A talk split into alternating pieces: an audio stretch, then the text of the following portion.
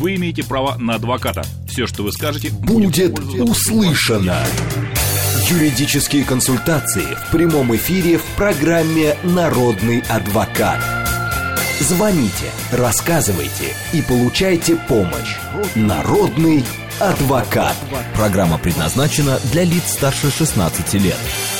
13 часов 5 минут в Москве. Добрый день, друзья. Макс Челноков в студии и наш сегодняшний народный адвокат Антон Жаров. Антон, добрый день. Категорически всех приветствую. Да, адвокат, главный редактор журнала «Опека и попечительство», специалист по семейному и ювенальному праву. Друзья, звоните, дела семейные, тема. Все средства связи работают. СМС-портал +7 925 88 88 94 8. Телеграм для сообщений говорит МСК-бот. Прямой эфир. 8-495-7373-94-8. Также мы есть еще и в YouTube-канале «Говорит Москва» Макс и Марина, телеграм-канал «Радио Говорит МСК» и ВКонтакте «Говорит Москва» 94,8 FM. Пожалуйста, ваши вопросы, готовьтесь, готовы на них отвечать. Вот уже есть. Давайте прям так быстро. Добрый день, как вас зовут? Алло. Алло. Алло. Да, здравствуйте. Здравствуйте. У меня, да, меня зовут Светлана, я из Москвы, и я пенсионерка. И у меня такой вопрос. У меня квартира в долевой собственности с дочерью. И я хотела бы, мы хотели бы оформить ее на меня, то есть дочь оформить дарственную. Узнавали это только через нотариусы. Ну и, в общем, недешево, там около 30 тысяч надо заплатить. А можно это как-то сделать дешевле? Не знаю, есть ли другие способы или только один этот? Ну, что значит оформить долевую собственность? Вот у вас есть квартира, принадлежит вам на 100%, да? Нет, она принадлежит мне и дочери. И что дальше? Дочь хотела оформить дарственную на свою долю, чтобы привести квартиру к одному собственнику. Чтобы вам подарить свою долю. Ну, да. Она должна заплатить нотариусу определенную пошлину. Я не уверен, что она там 30 тысяч, но какую-то... Нет, там либо 0,5% от кадастровой стоимости этой доли, либо не более 20 тысяч. Ну, вот такие такие расценки у нотариуса. Нет, ну, вы можете пойти... А без нотариуса на сегодняшний день эту сделку оформить нельзя, насколько я понимаю нельзя. Сейчас. Да. Ну, вот большое спасибо всем нотариусам, которые у нас в этом смысле победивший класс такой. У нас очень многие вещи теперь нельзя сделать без нотариуса. Это вот так стоит. Удивительно, потому что в МФЦ, если была просто квартира чужому человеку, можно просто по заявлению подарить. Простая письменная форма. Нет, там просто несколько действий нужно делать. В итоге, к сожалению, видимо, так. Ну, понимаете, собственность это дело такое. Она всегда налагает на человека определенное бремя. И распоряжение ей, управление ей всегда стоит каких-то денег, средств, сил. Да, увы, так. Да, это цена не придуманная сверху, это как бы установленные это мне все понятно, тариф. А еще один момент. А скажите, пожалуйста, а у вас поделены доли или просто вот у вас совместная собственность? Нет, просто на момент покупки квартиры дочь была еще несовершеннолетней, и это еще было там давно. Ну, вы можете, знаете, еще один момент сделать. Вы можете сделать, поделить доли, например. Определить долю, например, дочери в 1%, а вашу долю в 99%, если вас это в большей степени устроит. Ну, что-то решит, вы же или что-то хотите передать вам все. Ну, цена уменьшится, оплата? Нет, это... Тогда нотариально. Это в смысле уменьшит наверное. Ага. Мы еще не можем давать таких советов, спасибо, да, которые обходят законы Российской Федерации. Ну, здесь, слава богу, мы ничего не обходим. Да, здесь просто, так сказать, вопрос в том, чего хотят, что человек хочет добиться этим таким, так сказать, вопросом, что он в результате хочет получить. Пытаемся понять, что человек хочет, и как-то решить. 7373948, телефон прямого эфира, код города 495. Добрый день, как вас зовут? Здравствуйте, меня зовут Тамара. Скажите, пожалуйста, вот куда надо обращаться, если человек пожилой уже очень сильно, обладает собственностью, но нет никаких ни родственников, никуда, короче говоря, куда ему идти? Ну, если человеку больше 80 лет, то социальной службы должен уже приходить социальный работник, или еще не приходит, или еще нет 80? Нет, еще не приходит. А почему не приходит? Вот тоже интересный вопрос. Наберите телефон хотя бы 7, если дело происходит в Москве, то хотя бы 7 семерок и задайте этот вопрос. Нет, ну вот в данном случае я хочу спросить, какая его ждет судьба, если он остается совсем один? Все равно в социальной службе... Я не знаю, вот вы задаете хороший вопрос. Какая ждет судьба человека? Но нет, я надеюсь, счастливая и долгая старость. Нет, куда? А если он, как говорится, уже не в состоянии себя обслуживать, только в соцслужбы идти, да? Ну, а как вы представляете себе, кто? Прилетит волшебник в голубом вертолете? Нет, если вы готовы заплатить деньги и нанять сиделку, то, может пожалуйста, быть... ради бога, да, но... Таким образом, если у него есть какая-нибудь пенсия, там, достойная, чтобы оплачивать сиделку, это все вполне можно сделать. А вообще лучше обратиться в соцслужбу, в социальные службы, которые этим всем занимаются. Но здесь даже вопрос не в лучше или хуже, а вот есть один единственный путь. Кто занимается людьми, у которых нет родственников и которым требуется помощь?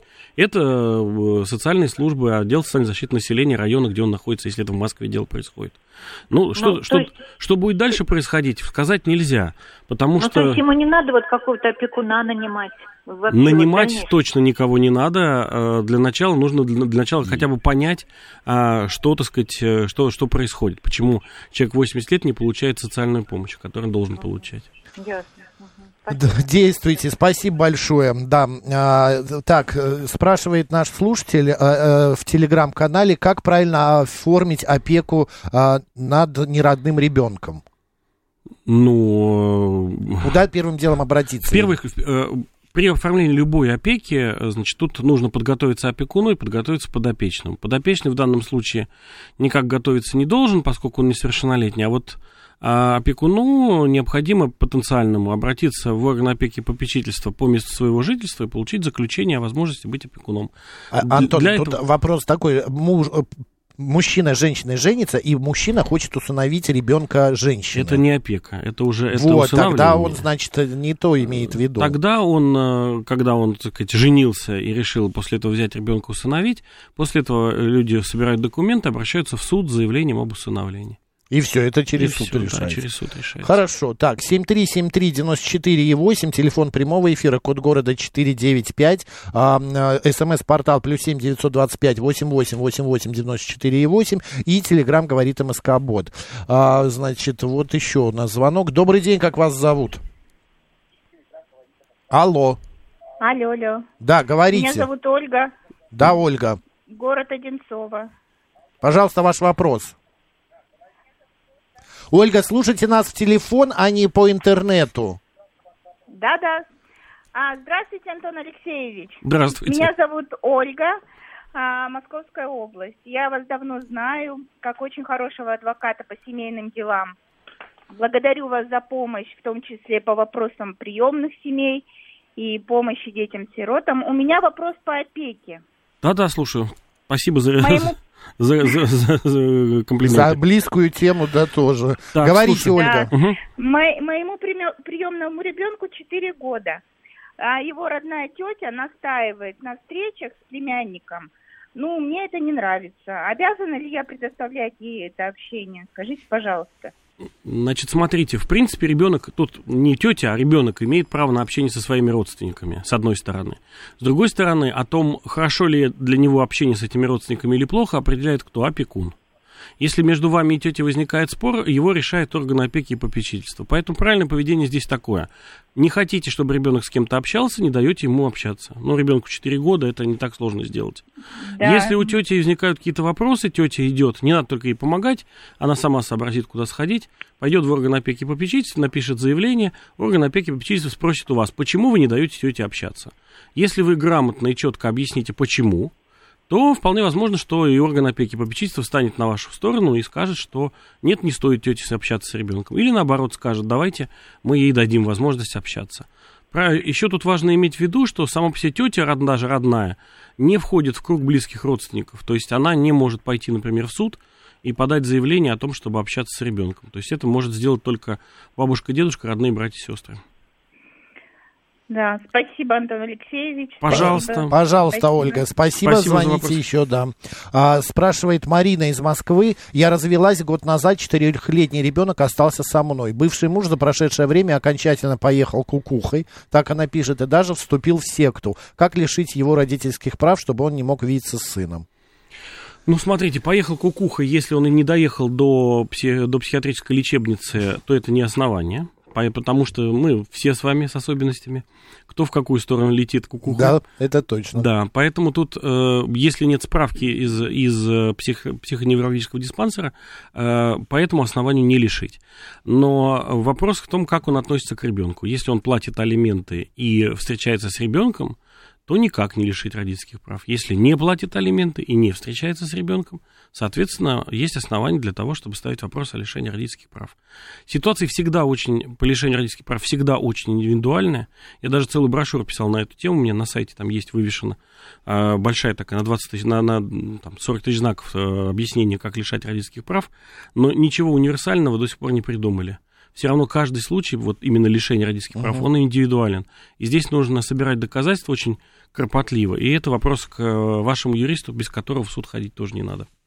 Все понятно, Марина, действуйте. 7373-94-8, это прямой эфир. Здравствуйте. Алло, добрый день. Добрый. Это передача Макс и Марина с адвокатом Жаровым. Да. Да, меня слышно? Да, вас слышно. Как вас зовут?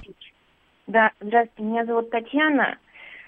Смотрите, у меня такое случилось. В общем, я сама гражданка Беларуси и сама постоянно проживаю именно в Беларуси. Но недавно у меня в семье случилось горе. В общем, в Москве у меня сестра проживает.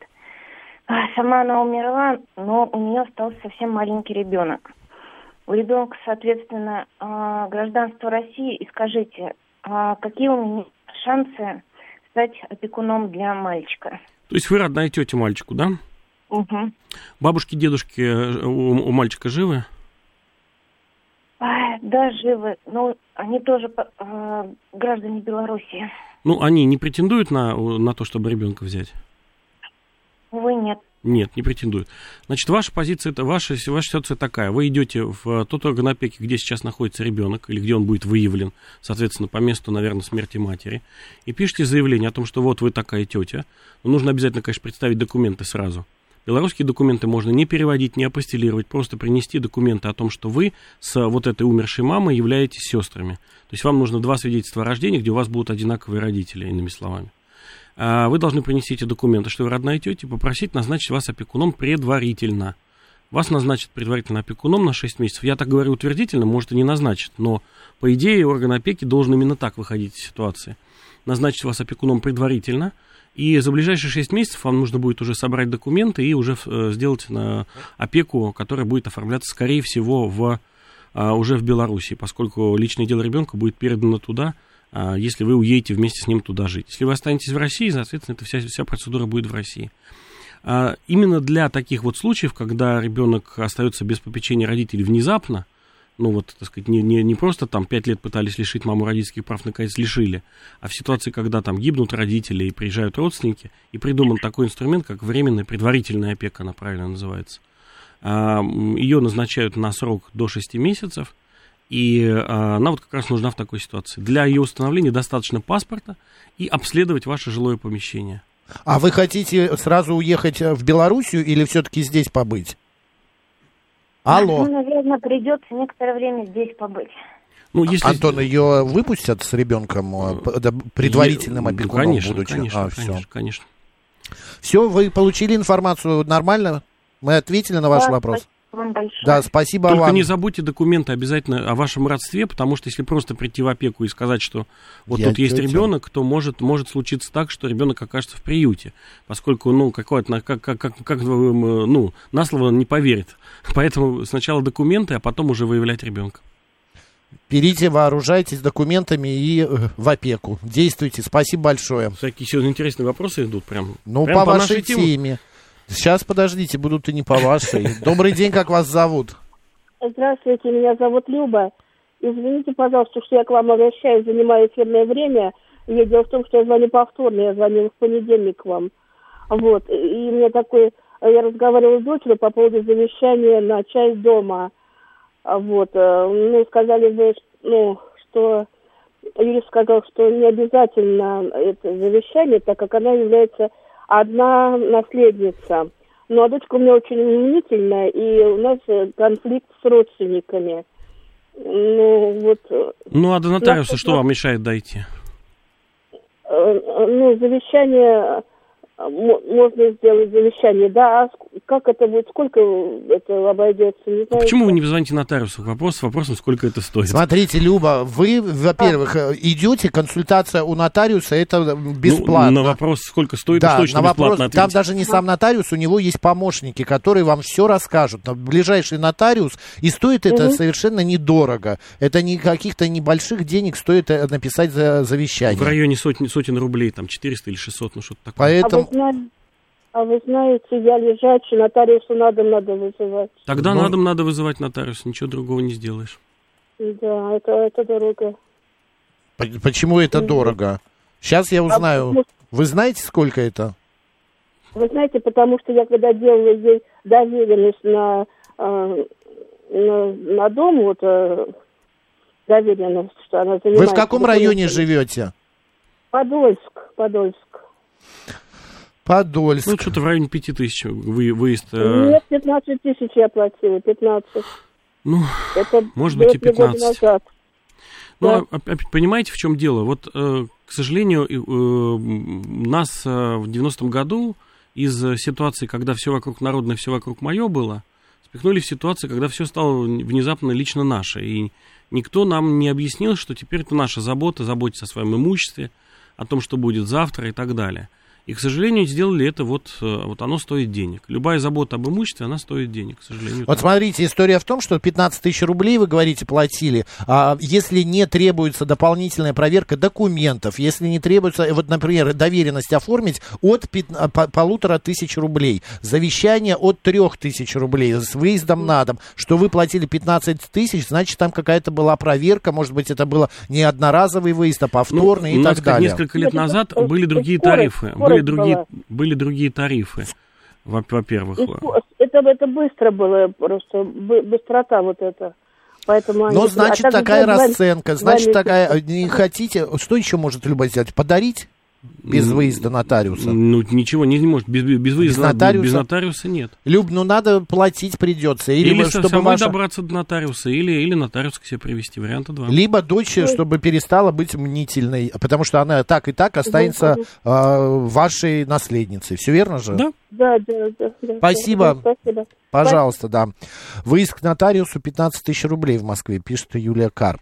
Опека запрещает тратить алименты и пенсию по потере кормильца и требует чеки. Если не предоставим, то грозятся прокуратурой. Говорят, что мы должны копить деньги до совершеннолетия. Правомерно ли это, пишет Лера. Вот спорю, что вопрос не из Москвы, кстати говоря.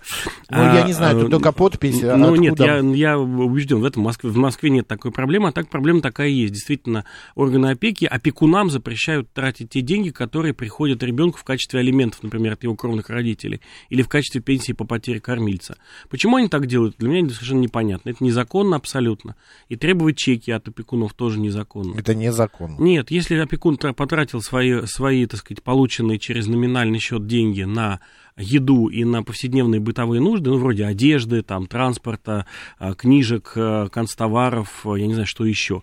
Ну, короче, минус мебели и всякие дорогие вещи вроде айфонов, которые я лично не рекомендую покупать детям, в принципе, за их деньги. Покупайте за свои. Хотите подарить своему подопечному ребенку айфон? Достаньте из своего кармана деньги и подарите. А его зачем деньги... ребенку айфон? Ему достаточно более дешевого телефона. И я тоже так считаю. А во-вторых, если вы... А все остальное, его деньги, тратьте на еду и на одежду непосредственно ребенку. Тогда и отчитываться не надо будет. Никаких чеков требовать нельзя уже, боже мой, с какого года-то? Уже лет 5, наверное, как. Если не больше. Да, добрый день, как вас зовут? Добрый день, меня зовут Павел. Я вот как раз звоню по поводу отцов и матерей. Подскажите, как поступать, если мать не дает видеться с сыном? Ой, хороший вопрос. Знаете, как на $1 миллион, как водится. Тут больше вопросов, чем возможно ответить. Если совсем кратко отвечать, вам придется идти в суд. В суде установлено время посещения, она не исполняет решение. Тогда к приставу и исполнять принудительно. Регулярно вызывается полиция, ребенку 5 лет, дошло до того, что она ребенка настраивает против сына. Полиция вам не поможет, вам поможет пристав судебный. Потому что пристав? Он поможет. Ну как он поможет? Решение суда исполняет судебный пристав. Ну хорошо. Вопрос такой. Она настроила ребенка, приходит пристав, и прихожу я. А ребенок говорит, я не пойду, мне мама не разрешила. Что, его насильно вытаскивают? Значит, вы ему отец? Да. Ну, вы сами можете ответить на этот вопрос? Не могу, вот меня это очень волнует вопрос. Но это вопрос, что... во-первых, не к адвокату, это психологический вопрос. Если ребенок не хочет, вы будете его заставлять, я не знаю, там... Не буду, но она настраивает. Может быть, надо в опеку обращаться, может, надо какую-то психологическую экспертизу матери настроить. Еще раз, у вас опека, ничего лучше суда, у вас есть суд, у вас есть решение суда, в котором написано, от сих до сих вы общаетесь с ребенком. Так. У вас есть пристав, который может обеспечить то, чтобы мать стояла и не трогала руками ребенка. Вот она, пристав, все, что может обеспечить, это чтобы мать не препятствовала вашему общению. Вот дальше, слушайте меня внимательно, а дальше приходите с 5 психологами, 3 бабушками, 8 там, знакомыми своими, с приятелем, с вашей подругой, у которой приятель того же возраста, сын того же возраста с ребенком. И заходите, и начинаете общаться с ребенком всей этой командой. Вам никто не запрещает это делать, вы не обязаны это делать в одиночестве, в единственном числе. Возьмите хотя бы психолога и попробуйте общаться.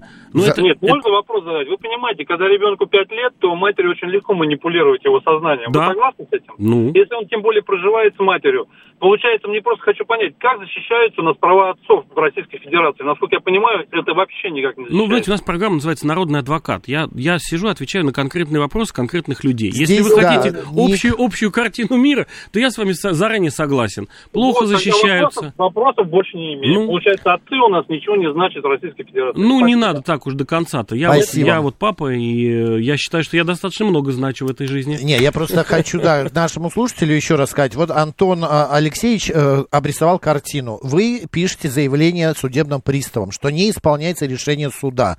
И затем уже действия судебного пристава, они обязаны повлиять на вашу бывшую супругу. А затем уже берите там психолога, берите кого-то еще, чтобы мать не будет препятствовать, за этим проследят, а вы будете общаться.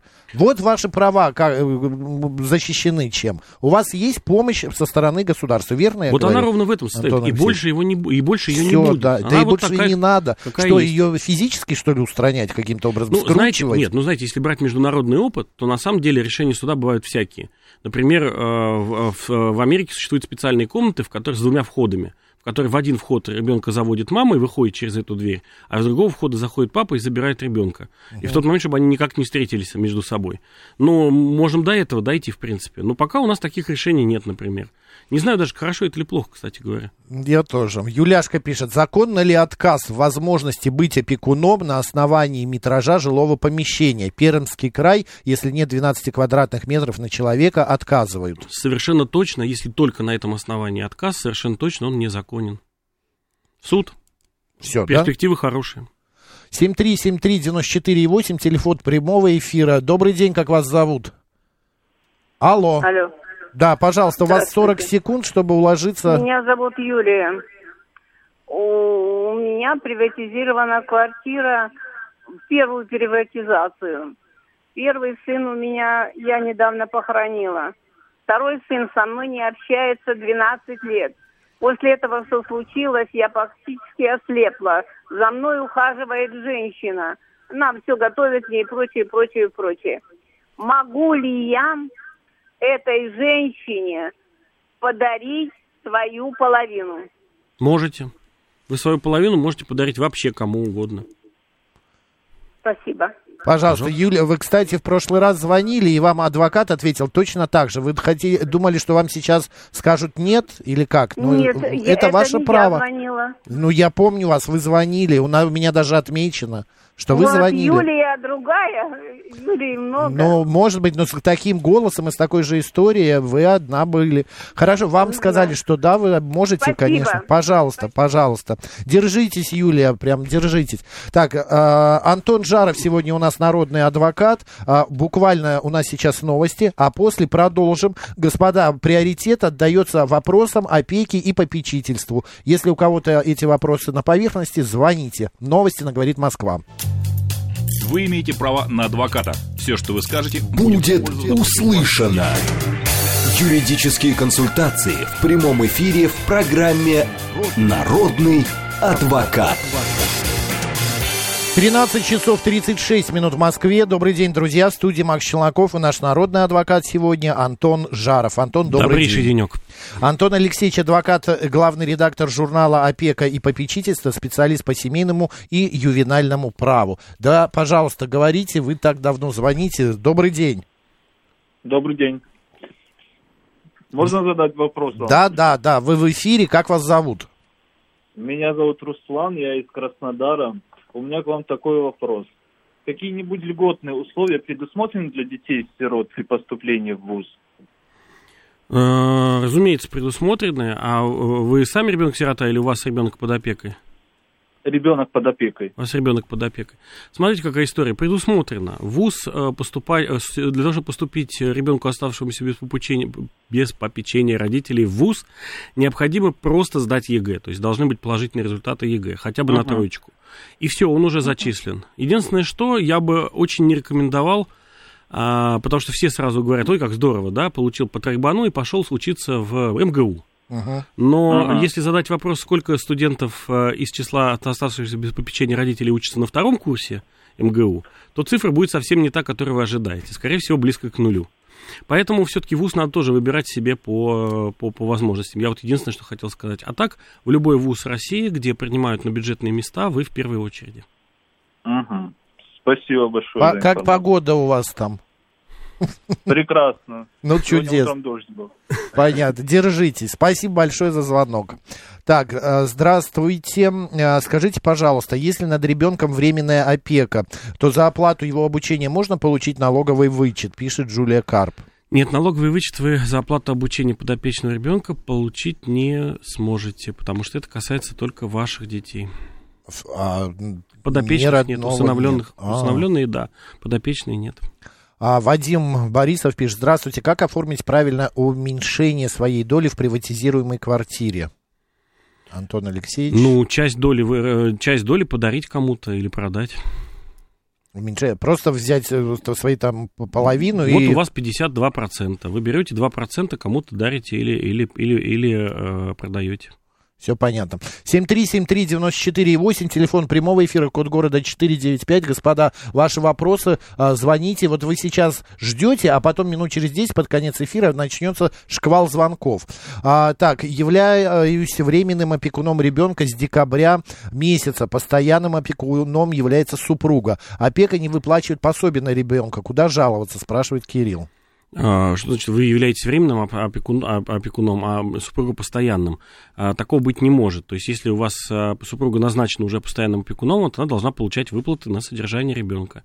Единственное исключение, когда эти выплаты не выплачиваются, тогда, когда опека назначена по заявлению родителей. Вот уехали родители на Северный полюс осваивать, все оба, да, и написали на бабушку заявление, что оставим бабушку опекуном. Вот в таком случае тогда не будут выплачиваться выплаты на содержание ребенка. Во всех остальных случаях эти выплаты должны выплачиваться на ребенка в порядке и размере, установленном законом субъекта федерации. И в законе субъекта федерации может быть установлен только порядок выплат, а не порядок невыплат. Потому что у нас есть законы такие в некоторых субъектах федерации, в том числе в Московской области, где, например, написано, что вы должны предоставить какие-то документы, например, решение суда о лишении родительских прав родителей, причем обоих. И только после этого вам выплатят средства на содержание ребенка. Причем за прошлое время тоже. На самое удивительное. Одновременное опекунство не выплачивается. Выплачивается тоже. Ребенок-то кушать должен. Вот он в детском доме, когда находится, ему же выплачивают деньги. То есть, ну, не наличными, а вот эту курицу, которую он ест на завтрак, на обед, на ужин. А вот эти стены, которые покрашены в прекрасный синий цвет. Добрый день, как вас зовут? Здравствуйте. Меня зовут Галина. Скажите, пожалуйста, а как вот устанавливать опеку над человеком с психическими заболеваниями? Ну, сначала нужно признать его недееспособным. Для этого не каждый может обратиться в суд. Может обратиться либо его родственник, совместно с ним проживающий, либо, если не совместно проживающий, то близкий родственник. То есть там сестра, брат, родитель или ребенок. Если кто-то с ним проживает из родственников, даже там троюродный брат, то тоже может, важно тут либо совместное проживание, либо близость родства. Вот эти люди могут обратиться в суд с заявлением о признании гражданина недееспособным. Как только он будет признан недееспособным, это решение суда вступит в силу. Это я тоже вот очень быстро говорю, сказка быстро сказывается, не быстро дело делается, и без адвоката в суде делать нечего, сразу я вам говорю, еще вот, чтобы было понятно. А когда вы получите решение суда о том, что он недееспособный, опека назначит опекуном того, кто, собственно, пожелает из родственников. А скажите, пожалуйста, а если родственники уже в возрасте, то есть они могут уже умереть, тогда кто над ним устанавливает опеку? Разумеется, либо посторонний человек, если такой найдется, да, либо никто, либо если он не может самостоятельно проживать, то он будет проживать в соответствующем учреждении социальном. А вот так кто-то откуда-то нельзя вот... Какая-то фирма его не может брать под опеку? Нет, слава богу, у нас пока фирма под опеку не берет никого. Ясно. Спасибо большое. Я понял, что вы хотели сказать. Это в случае, когда человек пожилой очень хочет. Некоторые фирмы берут на содержание с иждивением. Но это другая история. Это не для человека, который не... Что значит психически больной? Что значит недееспособный? Это значит, что не может руководить своими поступками. Значит, не соображать, что происходит, грубо говоря. Поэтому какая тут помощь от фирмы? Здесь нужно, чтобы человек за него кто-то действовал. Поэтому ему требуется опекун, мне кажется, а не здесь помощник. Нужна какая-то сиделка с медицинским образованием. Здесь может быть сиделка-то любая. Вопрос, кто за него будет принимать решение, понимаете? То есть опекун – это тот человек, который за... ребенка или за недееспособного гражданина принимает решение. Пишет, значит, одна из бабушек, насколько я понимаю, две девочки, у них погибли оба родителя. Две бабушки претендуют на опекунство. Значит, у какой шансов больше, у мамы или у папиной бабушки? Такой вопрос. Главное, не порвите девочек, да, и ни в коем случае не разделяйте, потому что это очень плохо. Ну, довольно сложный вопрос, и решать его будет орган опеки. Вот кого... Суд идти не надо им? Нет, опять же, если вас кого-то из них не устроит решение органа опеки, они пойдут в суд. Угу. Это потом. Но решать о том, кто будет опекуном, будет все-таки опека. И самое плохое, что здесь можно сделать, это назначить обоих бабушек опекунами. Так, чтобы драка была такая перманентная. Я просто, у меня жизненный опыт большой по таким вопросам. Было и такое. Понятно. 7373948, это прямой эфир. Добрый день. Да, здравствуйте, это Павел, Москва. Вопрос. Вот есть тетя у меня одинокая, и сейчас решается вопрос, кому там с квартиры, да, вот ее. И вот два варианта. Завещание, я так понимаю, или дарение. Скажите, а в договор дарения можно включить какие-то условия? Например, если она мне ее подарит, то я не могу в течение какого-то определенного времени ее там продать до момента ее там дожития. Какие-то вот ограничивающие действия, потому что, с одной стороны, я ее понимаю, да, она мне сейчас подарит, и все. Может, я там, не знаю, что-то мне со мной случится, там, я под хвост попадет, продать там, эту квартиру, там, она может вам ее выкину на улицу. Может вам ее подарить, может вам ее подарить, написав ограничение, что она до конца жизни пользуется этой квартирой. Дарение с правом пожизненного проживания. Да, то есть это можно указать, или другие обременения, там, например, что она... То есть есть возможность у этого договора включить в него какие-то опции, да, вот в договор дарения. Безусловно. Не просто подарил, и все. И вот я уже владелец полностью, и что хочу, то и делаю. Нет, просто подарил и все, но в данном случае, вот в данном конкретном договоре такое можно включить в текст договора. Если ее это не устроит, то можно сделать договор, например, пожизненного содержание с иждивением, да, или пожизненного содержания, где вы будете выплачивать какую-то сумму за квартиру. Понятно, да, если... Но она потом поменяет свое решение, что я с ней буду там... Но самый безопасный для старика вариант – это завещание. Самый безопасный для вас... Это безопасный вариант, безопасный для меня, потому что она может пойти потом это завещание... Знаете, оспорить дарение тоже есть шанс это сделать. И там у вас есть шанс остаться без этой квартиры. Вы хоть завещание, хоть дарение напиши. Понимаете? Я понимаю. Еще один момент, не дарение, оговорился. Дарение нельзя обуславливать ничем. Нельзя, да, продажа будет за какую-то сумму, в котором будет написано, что она имеет право проживать до конца жизни. Дарение нельзя обусловить нельзя. Обусловить, понятно. Павел, довольно, все в порядке, ответили на вопрос. То есть в договор дарения можно включить определенные опции, которые, ну, как бы страхуют саму владельцу вот сегодня. Не уверен, что он будет называться договор дарения. Давайте сейчас не будем пытаться мою память проверять. Но такой договор составить можно, где будет, с одной стороны, вы получите квартиру, с другой стороны, она будет иметь право проживать там до конца своих дней. Да. Все понятно. Большое спасибо. Пожалуйста, вам тоже.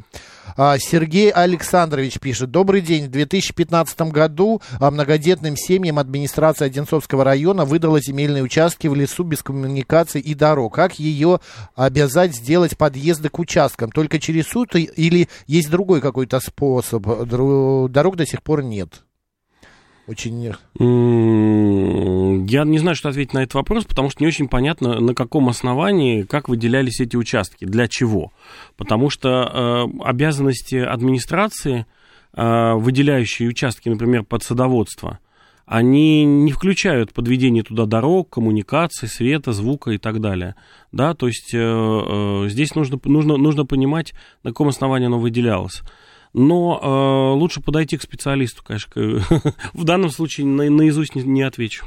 7373948, телефон прямого эфира. Добрый день. Алло. Да, говорите. Здравствуйте. Будьте любезны, скажите, если вот девочка потеряла маму, у нее только один папа опекун, при поступлении имеет ли право девочка, ну какую-то льготу она имеет? Нет, она не имеет льготу. Единственное, что она получит пенсию по потере кормильца. Спасибо. Пожалуйста. Так, пишет вам Евгений. Соседка по лестничной клетке признана недееспособной, живет при этом одна и в последнее время ведет себя неадекватно. Опекунша ее, то ли невестка, то ли племянница, исчезла в неизвестном направлении. Кому я могу пожаловаться, чтобы бабушку куда-то забрали? Очень не хочется сгореть в один день. Ну, во-первых, надо сообщить в орган опеки и попечительства о том, что опекун исчез в неизвестном направлении. А, во-вторых, я бы набрал 7 семерок и дозвонился до местного отдела соцзащиты, поскольку, еще раз, эти все вещи находятся вот именно под контролем. А 7 семерок – это отдел соцзащиты? Нет, 7 семерок – это московская справочная, которая вот соединяет со всеми московскими службами.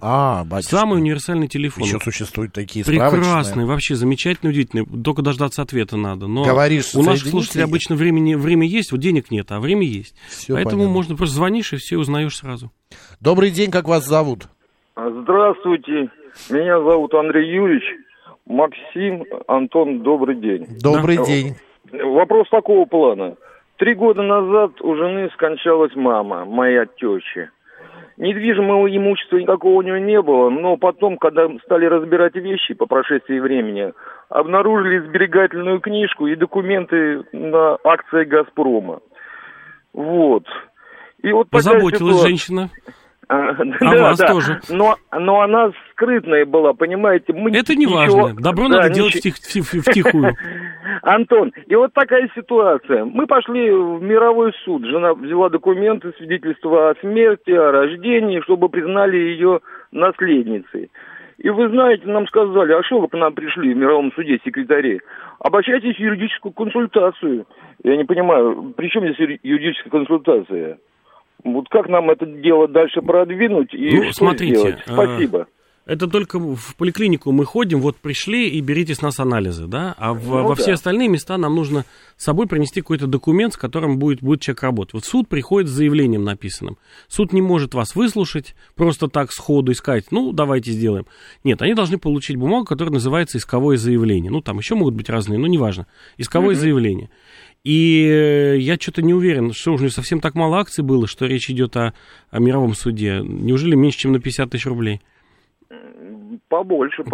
Тогда вам в районный суд надо идти. Вот видите, вам уже нужна юридическая консультация. В городской суд нужно, да? Ну, районного уровня. Не знаю, вы в Московской области живете? Да. Тогда городской суд своего там, Подольский городской или какой-нибудь. Боровск. Боровск? Боровский? Нет. Вы сказали Боровск? Нет, город Орехово-Зуево. Орехово-Зуевский городской суд. Вот, но заявление составит вам, конечно, адвокат. И хочу сказать, что здесь потребуется еще и доказать то, что вы фактически вступили в наследство. Здесь тоже это непростая история. Просто так сказать, что мы тут на чердаке нашли ее акции, это не годится. Здесь требуется доказать, что какое-то ее имущество вы все-таки получили после ее смерти. Вы, например, ее хоронили, что вы, например, оплатили, там, ну, видите, квартплата здесь не может идти речь о квартплате, у вас нету, говорит, недвижимости. Памятник, надгробие, это все. Это после. Значит, тут нужны расходы именно на погребение. А памятник не канает. Так что понял. Вот так. Действуйте, спасибо большое. 7373948, телефон прямого эфира, код города 495. Вот в нашем стриме в Ютьюбе слушатели продолжают давать советы. Вот узнавала Светлана, в Москве выезд на дом нотариуса стоит 5000 рублей, плюс стоимость самого документа. Но наша слушательница не из Москвы была, поэтому у нее такая цена. Нет, дело не в том. Несколько лет назад произошли изменения, и если раньше была цена практически договорная, то сейчас они упорядочили, и цена, она жестко указана. Другое дело, что придется стоять в очереди. То есть это нет возможности вот взять и на завтра вызвать нотариуса. Так они, конечно, не ездят. Добрый день, как вас зовут? Алло. Да, говорите, вы в эфире. Меня зовут Зинаида. Мы очень рады, Макс и Антон в студии. Говорите, Зинаида. Здравствуйте. Вот истец, 86 лет, живет в Люберцах, а ответчик живет в Новосибирске. Может он обратиться, по состоянию... по месту жительства. Да. Истец может обратиться по месту жительства. А иск-то о чем? А иск-то... по поводу имущества. Было продано имущество вот этим товарищам, который в Новосибирске живет. Нет, к сожалению, нет. У нас иск такого рода предъявляется только по месту жительства ответчика и вне зависимости от того, в каком состоянии находится истец. Придется ехать. Или писать, или искать адвоката в Новосибирске, с ним созваниваться, через средства связи договариваться, и, соответственно, он за вас там сходит. В смысле, истец может сам не приезжать, конечно. Подать там... Вы слышите, Зинаида? Истец может сам... Да, я слышу. Может сам не приезжать, а за него может сделать это его адвокат. Угу. Там в Новосибирске тоже полно адвокатов, которые рекламируются в интернет вам в помощь. Зинаид, услышали? Да. Да, я поняла. Удачи вам. Спасибо большое, что позвонили. Удачи, действуйте. Угу. Бывает иногда люди не могут, не дружат с интернетом, Антон Алексеевич. Поэтому есть внуки, соседи. Бывает что и делать? Так, что их делать? Не бывает. В крайнем случае набираем телефон. Раньше была справочная 09, теперь такой справочной нет. Тем не менее, обращаемся в заказную службу междугородней телефонной связи. Просим заказать разговор с Новосибирском и просим там телефонную справочную. И спрашиваем там, дайте мне, пожалуйста, телефон юридической консультации или адвокатской консультации. Угу. И вам дадут первый попавшийся. Вы же, если вы в интернете не знаток, то как вы будете выбирать адвоката? По алфавиту? Я с вами совершенно согласен. Просто людям иногда помощь все-таки нужна больше, чем нежели нам с вами. Добрый день, как вас зовут? Добрый день, меня зовут Павел, я вам уже звонил по поводу матерей и отцов. Хотелось уточнить, а вот есть какая-то ответственность матерей, которые не исполняют решение суда, когда вот их обязывают предоставлять ребенка, а они не хотят этого делать? Никакая ответственность существует. Вы имеете в виду наказание или ответственность? Наказание, потому что если если отец не платит алименты, он не выезжает из России и так далее. А вот у матери есть какая-то ответственность за то, что она... не представляет ребенка, можно ли ее лишить родительских прав? Теоретически. На практике, конечно, за это ее родительских прав не лишат. Пока она там не начнет бить ребенка или что-то делать... Нет, не бьет, ничего. Что-то делать плохо по отношению к ребенку, так, значительное, да, такое, явное. Никто лишать ее родительских прав, конечно, не будет. Так, хорошо. Наказание существует. Вы вопрос задали, я вам сейчас отвечу. Значит, наказание существует. Существует наказание и за неисполнение требований судебного пристава, это штраф 5000 рублей, но его накладывать можно и в ежедневном режиме, и практика знает такие случаи. И есть специальное наказание за лишение возможности общения с ребенком вопреки решению суда.